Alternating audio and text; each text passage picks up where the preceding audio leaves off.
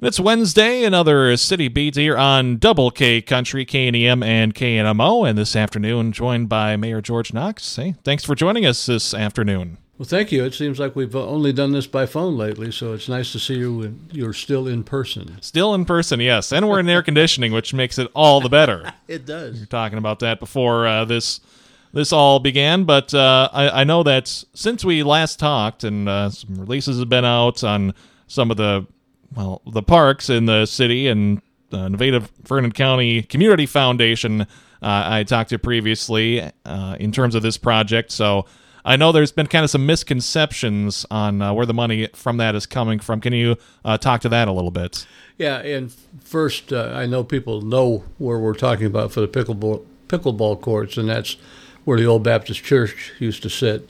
And you know, there's been quite a bit of speculation what will go in there for the last oh probably six or eight months. Uh, I think the first thought was going to be some kind of a parking area for the uh, senior center across the street. But when the found, I, I, believe the foundation came up with this idea about the pickleball courts.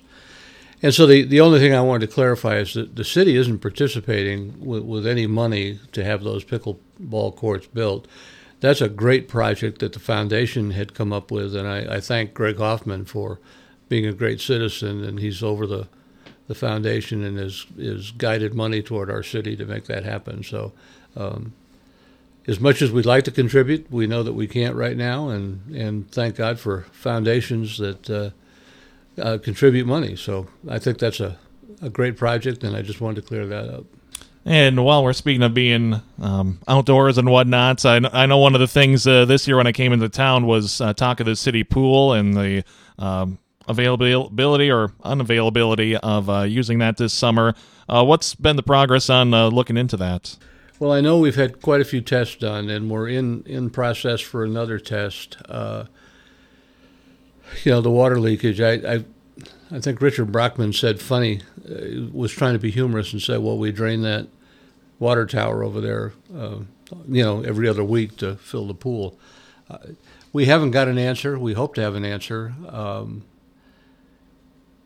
if the answer is there's major problems with the pool, then we're facing another issue about do we replace the pool or, or what do we do? And I'm certainly in favor of replacing the pool because that's a that's a great addition to the city for our kids. And I know that they were really disappointed last year when we closed it. I mean, they were lined up ready to get in the pool, and then the pressure started going down and leaks, and so we were saddened. Uh, we we tried to make up for it, but it didn't go the way it should without having a pool. So, all right, so we got our fingers crossed. Yeah, fingers crossed for next year around. And in terms of uh, water as well, I know we talked about it after a city council meeting a number of weeks ago. Uh, moving forward with some new uh, new water meter system as well. Yeah, we've been talking about that water meter system for quite a while. Um, you know, I think the incredible part about that whole process is that once the meters are installed, and that's about a year process to get that whole system up and running. But you know, we've had you know several issues with taxpayers that come in and say, "Look, you know, I my water bill used to be this, and now it's you know ten times what it was." This water, the the new electronic water meters will alert the city uh, when there's any unusual water activity, and it could be as simple as filling a pool, but it could be that there's a leak somewhere in the in the plumbing. So we we could be right on it. The uh, last I remember, the uh, water systems were being monitored 24 hours a day, but you could also go in on an app on your phone and, and just see what your water usage is. So I, I think it'll be a great thing for the city. I think it'll be a, you know a water savings effort for those people that have leaks and are able to get them fixed. So I'm looking forward to that system working.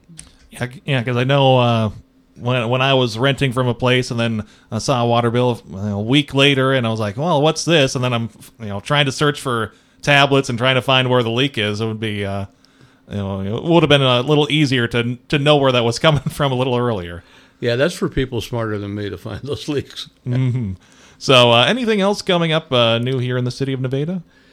No, I think uh, you know we're in a, a, political cycle, so things always get either heated or pushed out of uh, um, the way our thought processes are. Uh, I would just say that I'm hoping once the primary primary is over and we have a lot of work to do, that we'll get down to business and get it done. We've got a lot of good people running, and uh, uh, hopefully those people get elected, and we'll just continue to make Nevada a better place.